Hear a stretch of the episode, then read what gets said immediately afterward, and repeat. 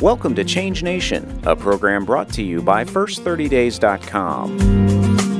On this episode of Change Nation, Ariane talks with Theo, a marathon runner who overcame numerous challenges on his way to a fulfilling life. Here's Ariane. Welcome to the First thirty Days. I'm Ariane, and I'm speaking today with Theo, who is a marathon runner and participates in physically demanding Ironman events. In the past, though, Theo has faced a number of physical setbacks, which threaten not only his ability to be an athlete, but also life itself. He's an example of how to navigate change with true optimism and hope. So, Theo, you have an amazing story. Um, I know a few details about it, but I, I certainly would like to hear it from you as to what happened and and what it is that you have most learnt through this life experience that was given to you. All right, so very briefly, just to recap, co-ed recreational soccer team. I was it was April of nineteen ninety-nine. It was a Wednesday night under the lights. It was uh, a night game. It was a few minutes before the half. The game was all tied up, and we were running down the field trying to score. And I don't remember exactly how it happened, but the ball came to me. I kicked it in the net, scored the game-winning goal. Yep. Yay! The exact same moment, the goalie, who was six three, two forty, which is considerably bigger than, than I, yeah. um, came running at me at a full sprint, and I just never saw him coming. And oh. he slid into my legs like you might slide into third base. And the force of impact was so great that it shattered the two bones beneath my knee into six individual pieces. Oh. And, um, you know, looking back on that experience, like I, I've, I've, I've learned that change can happen in an instant. Yep. And certainly in that instant, my my life um, changed dramatically. Yeah. What I didn't know at the time, but have since learned, is that these events are meaningless, mm-hmm. except for the meaning that we bring to them. Yep. And many people, when they hear this story, they hear you know they they hear it as a tragedy. But in my case, it turned out to be a blessing, mm. because this event didn't mark the end for me. It really marked the beginning of a new journey. Mm. So when it happened, do you remember what the first thirty days were like? Do you remember how you felt, what was going through your head? Did you think it was the end? Did you think it was? I remember vividly what I, I remember all those things. I remember there was a lot of fear, a lot of pain. There was pain physically, enormous pain, like I'd never known before.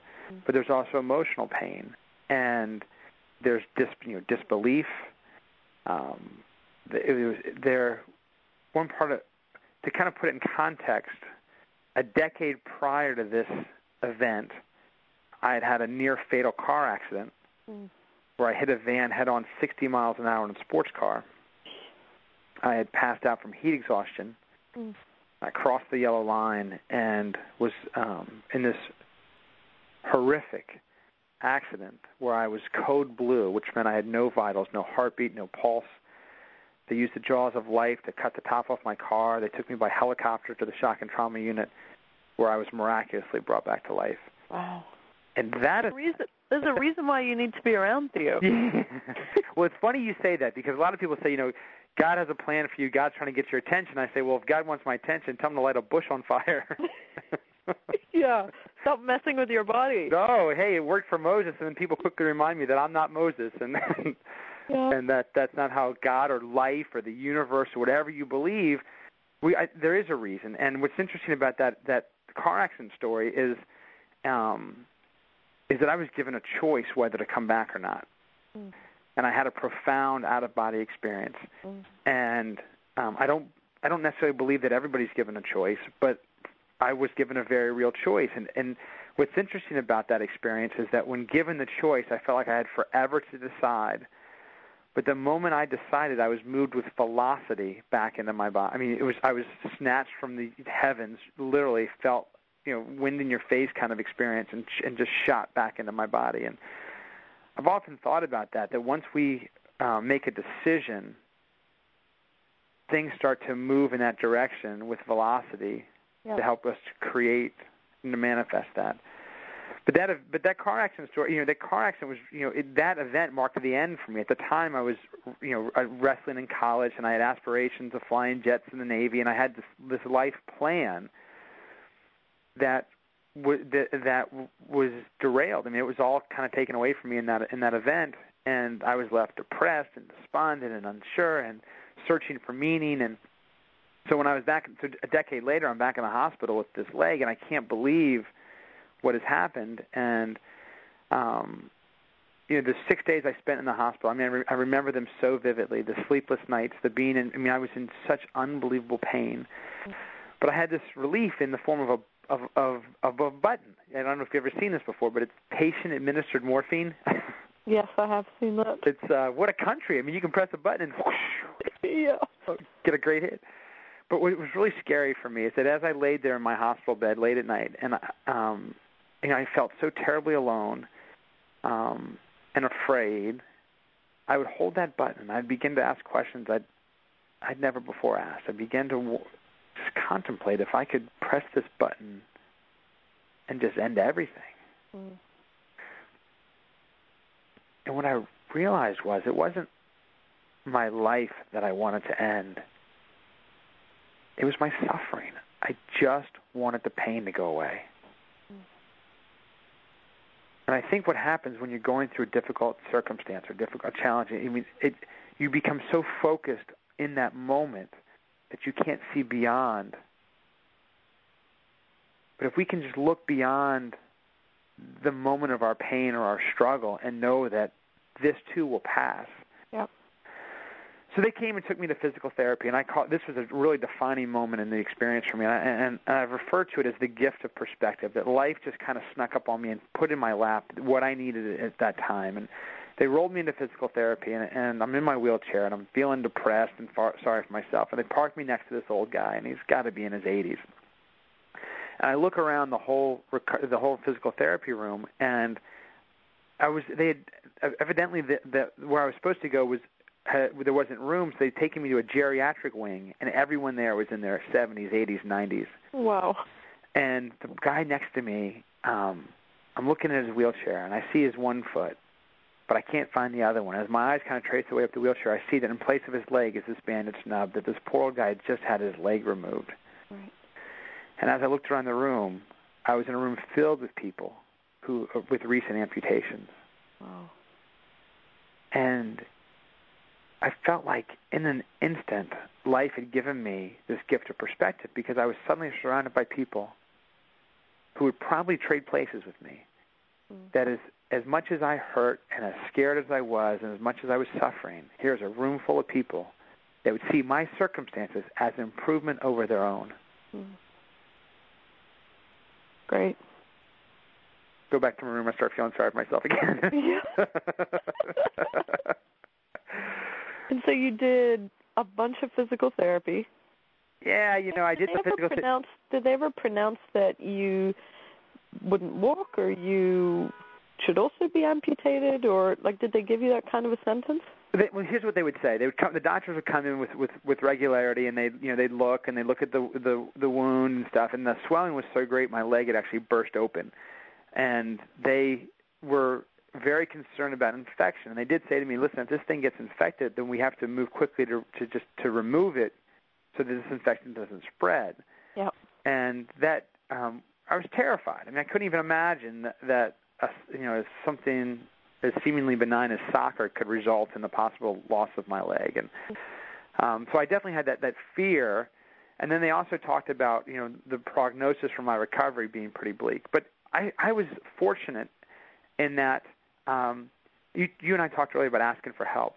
You know, I was laying, I would lay in my, my, my hospital bed, and people would walk by, and they were um, church volunteers from every every denomination imaginable, and they'd peek their head in, and they'd say Baptist, and I'd say, uh, sure, come on in, and I'd get them to pray with me.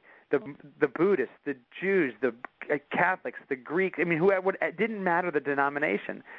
And it was so, you know, they would come in, and I'd say, well, actually, you know, I'm, I'm I'm not Jewish, but I would love it if you would pray with me. And there was surreal comfort in having someone there um, present, in an, you know, trying to come, you know, I, I don't know how to describe it, but I really, I prayed with all of them. Yeah. And then I started getting phone calls from friends, and a buddy of mine asked me, you know, gave a great call. He said, you know, all right, so what's happened's happened, but the question I got to ask you is, what are you going to do about it? Like, what do you want to be able to say a year from now? And I was in no mood for a pep talk. I was like, yeah, let's just save that for somebody else. Mm-hmm. But then it got me thinking, it's like, okay, I can't change what's happened, but I have a choice now. And people started sending me books, and I read a book by Viktor Frankl called yep. Man's Search for Meaning. Yep. And I'd read it before, and I read it again, and it was just such a great reminder of the, of the, the last of the human freedoms is our freedom to choose how we respond to circumstance. And sitting in that hospital bed um, and re- reading that book again, he talked about the one thing that separated the people from who survive versus those who perish is that they have a compelling reason. And I just needed a reason to recover. And I wrote down a goal. I needed a, I needed a goal, and I wrote down a goal. I mean, I couldn't, at this point, I wasn't even, I couldn't, I mean, obviously couldn't walk. I was in bed. I wrote down a goal of running a marathon, which I'd never done before. Mm. But I thought, how can I look back on, what do I have to be able to do a year from now to look back on this and feel like I was, I had, this was a great, you know, I'd been victorious. And for me, having this goal of running a marathon, I felt like that would be the ultimate measure of, of, of my success or my comeback. And um, something amazing happened. When I put pen to paper, just a simple act of writing down run marathon, it began the healing process. Mm. And I ordered one thousand dollars worth of books on tapes and the healing power of the mind. I spent the next thirty days in bed becoming a serious student about how the body heals, how the mind works. And even though I was in a lot of pain, this is what I learned, that that um, pain without promise is insanity. I mean, if you if you can't if your if your pain has no meaning, it's very difficult. But pain with promise, or pain with meaning, has promise. Yep. And I just started redefining what these um, – I read a book called Pain, the Gift Nobody Wants, and that pain is just a communication. It's just it's just feedback. And you have to understand what the pain – what what your body's telling you when you're hurting. Mm. And uh, it just – I mean, I really – it just, it, tra- it changed everything for me. Did you get a sense that – I don't know where, where your sort of spiritual beliefs are. Do you get sort of – mad at God? Did you blame? Were you angry? Were you annoyed? Or did you quickly sort of transition more into the essence of what this meant, how you could use it, how this could be a gift? No, you know, I, I don't know what box to put my faith in, um, but I no, I do have faith, and I've never thought that God or life or the universe was ever trying to hurt me or punish me. I've always felt that it was a test or that there was a lesson here, and that my responsibility, my part in this equation, was to figure out what all this meant and what was I supposed to get out of it. What am I supposed to learn from this? Mm-hmm. Um, I didn't like it, mm-hmm. but I felt that somewhere in here there was there was something of value for me, and that it was my you know it was up to me to find it. Did you accept it? Did you? Was there a point where you just sort of said, okay, this has happened, I'm not going to resist it? Was there a turning point when that happened? Yeah, as you're saying that, I'm thinking, boy, that would have been great. but, um, you know, I don't know. I don't know. I mean, was there a point that I accepted it? You know, I think I was so, I, I think once I had, had made a decision of what I wanted to, it's interesting. During the course of my recovery, I, I, I had a team of attorneys, great lawyers, great guys, who were pursuing litigation against the city, against the guy that hit me, and you know, a slam dunk case, and we'll settle out of court, and all this, you know, big they're talking big, big numbers. And what I found was I wasn't getting better. Mm-hmm. That my folk, you know, every time we'd have a, a meeting, they would talk about, okay, so tell us how you've been hurt, tell us what you've lost, tell us what you can't do. And I, as I would live in that world, I would, as I, when I lived as a victim, I just wasn't healing. And I made a decision, um, and I'm not saying that this is for everybody, but I just decided that it, I, you know, I was young enough, and that more than any money that I would ever have gotten, what I really wanted back was my life. And I just made a choice not to pursue any litigation. And, it, and I remember, and I do remember that day vividly. That once I decided not to do that, um, my my recovery just accelerated. Yeah. And all my intention, all my focus, all my energy was really geared towards running this marathon. And so, um, you know, I'm not a guy, I don't like working out necessarily. I mean, I really don't. I can't stand it, in fact. Yeah. And but if you but if you give if you if I'm working towards something, I'll do any. You know, if, if it's something that matters to me, then I'll do any. Then I'll do whatever it takes. Yeah. And so, by having this, you know, it's really interesting because since my injury now, I've had an opportunity to. to uh, I spoke at a medical conference. I spoke at the you know the company that manufactured the rod in my leg. I've met with doctors, and I mean, and no one's ever heard of a recovery of, of someone with an injury such as mine coming back and doing and doing what I've done. Yeah. And it's not that I'm any, it's, it's not that I'm anything special. It's just it never occurred to anybody that it was possible. And I think that is where the big difference in my recovery was, is that I set this really lofty expectation of what I wanted to achieve, and it drove it drove my recovery. It was a, I don't know if that makes any sense or not. It does. So, yeah, I mean, did you you set the goal to run the marathon? Did every pore of your body, cells, brain, ego kind of make you doubt? Set you up to fail? Did you kind of go, that's absolutely crazy, I'll never get that done? Or did somehow those voices kind of gently disappear? And no, those voices were there. I mean, those. What's interesting is those were not only were those voices there. I mean, my, I went, I was kicking and screaming the whole way. I mean, it, you, I think you have. I mean, I have multiple voices in my head. Yeah. Um, you know, you have the voice of encouragement. You have the voice of doubt. And and and. It seems like for so much of my life, the voice of doubt was the the louder voice, the voice that definitely took um, had more audience and and more credibility. It seemed, and I was not only was it, it wasn't just doubt; it was fear. I mean, I was terrified of the marathon, and I had made it to be in my mind. Have you ever run a marathon? You've run a marathon. I have, yes. You ran New York. Yep. You ran New York. Oh, what a great race! I'd like to do New York.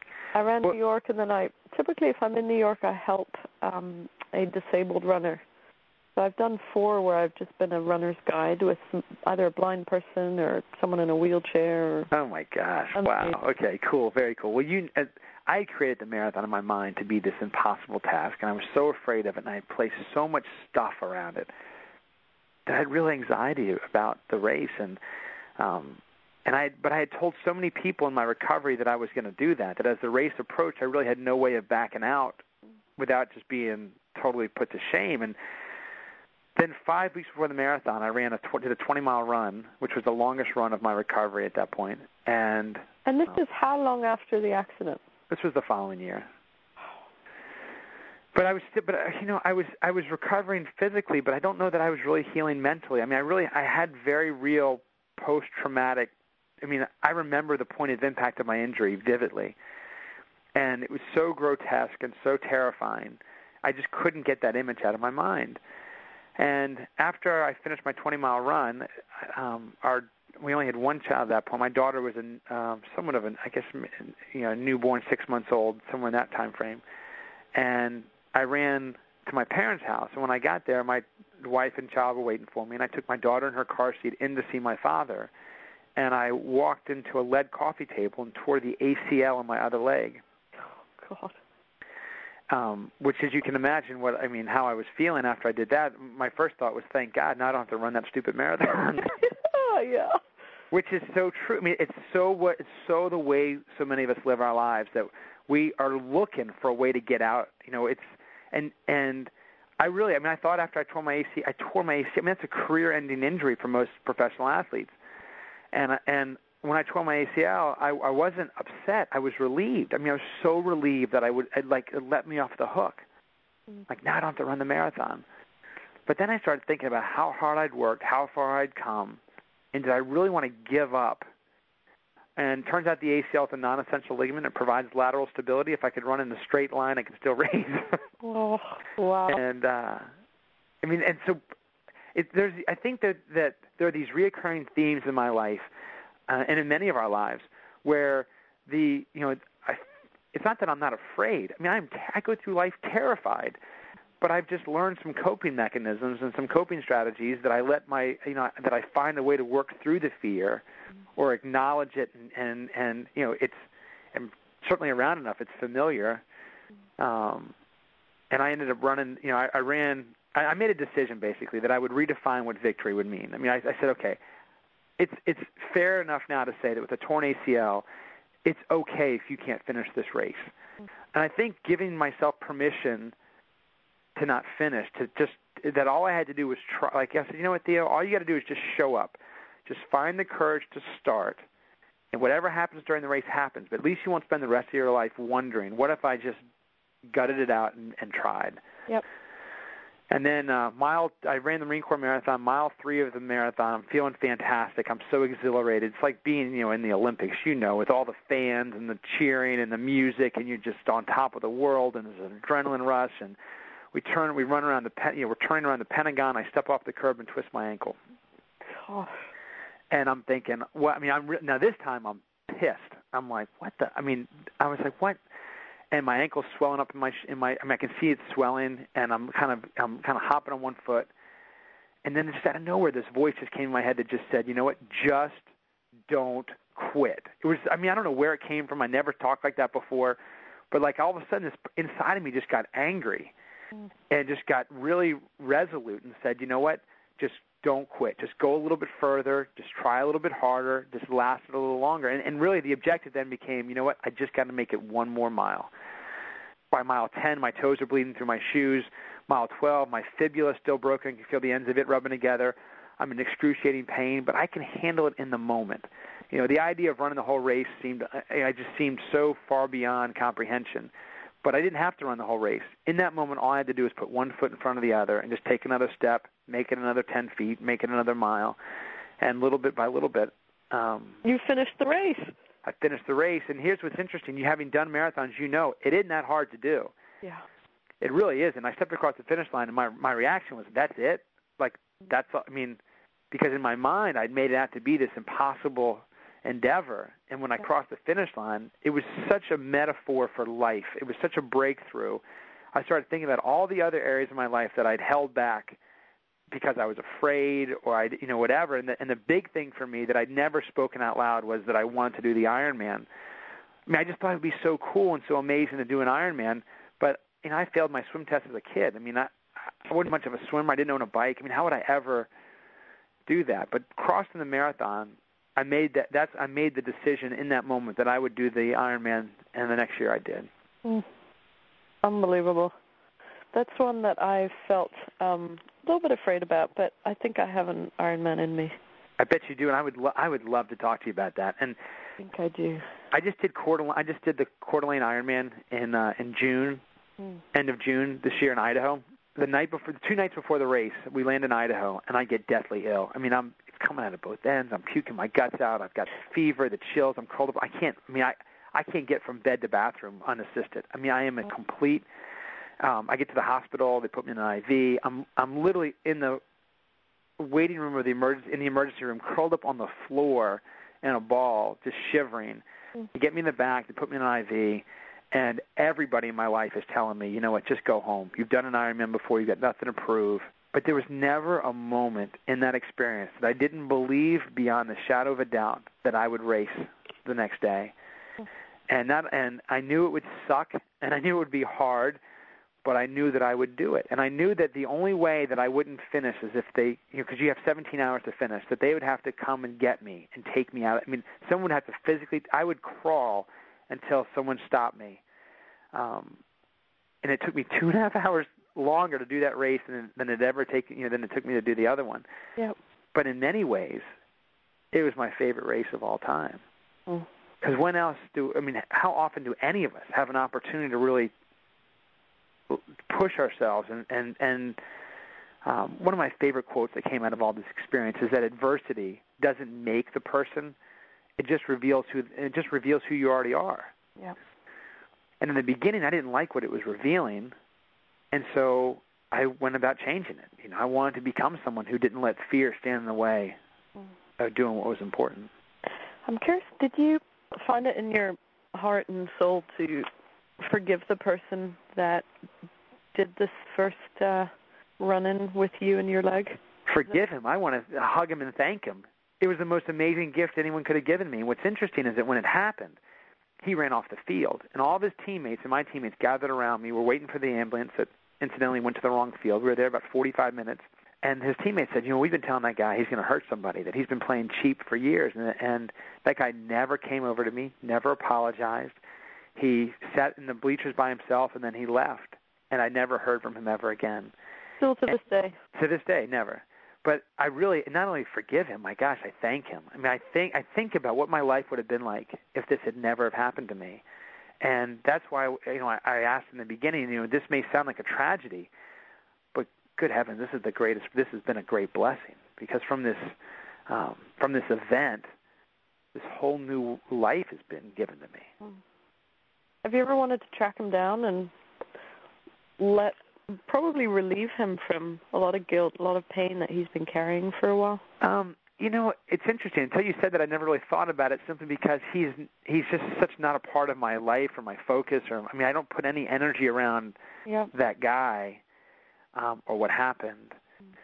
My car accident was a pretty you know, pretty profound event in my life. And several years later, I was given a, a, a talk, and a woman came to me afterwards and was asking me some questions. And I said, well, what do you do for a living? She said, I'm a shock and trauma nurse. I said, wow, really? Um, that's so cool. I, I, I, it's because of someone just like you that I'm even alive today. And I, and, and I said, well, where do you where do you work? And she said, Fairfax Hospital. I said, no kidding. And I said, well, that's where they took me. Well, it turns out, I said, I know, I mean, you probably see, you know, lots of trauma cases, and you probably have no, you probably would never, even if you were there. And she goes, oh, no, I remember you. It was my first day on the job. Wow.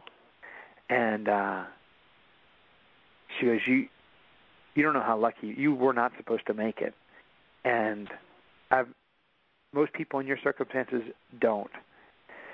And I kind of felt like I was really, at that point in my career, I was really questioning what I was doing and, you know, going through what we all go through. And um, it was almost as though life just sent this nurse back onto my path to kind of check in and just tell me, you know what, you're doing what you're supposed to be doing. Hmm. Um, I have wanted to track down, I mean, I have this, this uh, I say it's a fantasy, I mean, I, I have this this vision of one day, um, I want to find the the firefighters who saved my life, you know, who, who were there, the first responders. I want to acknowledge them. Yep. You know, when, when uh, the, the police officer called my father a week after my accident, and my father said, you know, my I don't know if it was a week, maybe a few days. He said, eh, it had to have been a week. My father said, you know, my son's really upset that uh, the people who towed his car away stole his stereo. You know, I was nineteen. I had a sports car with an Alpine stereo. You may remember in the day, Alpine was at high end. And I was more concerned about my stereo being stolen. And the, there's a long pause on the phone, and the officer said, upset, you mean your son's alive? Because he wasn't when he left here. Wow. So, Theo, it sounds like um, there's a very definite reason why we need to have you around for a long time on the planet. Well, it's funny you say that, because I'm really scared that God sent me back to do something, and that if I do it, he'll come and get me. So I've decided to do nothing with my life. It's been a real pleasure. Thank you, Theo, and God bless. Thank you. Today I've been speaking with Theo, a marathon runner, an Ironman athlete, who's faced numerous physical challenges to get to where he is today. I'm Ariane, thanks for listening, and for more inspirational interviews and advice, please visit us on the web at first thirty days dot com.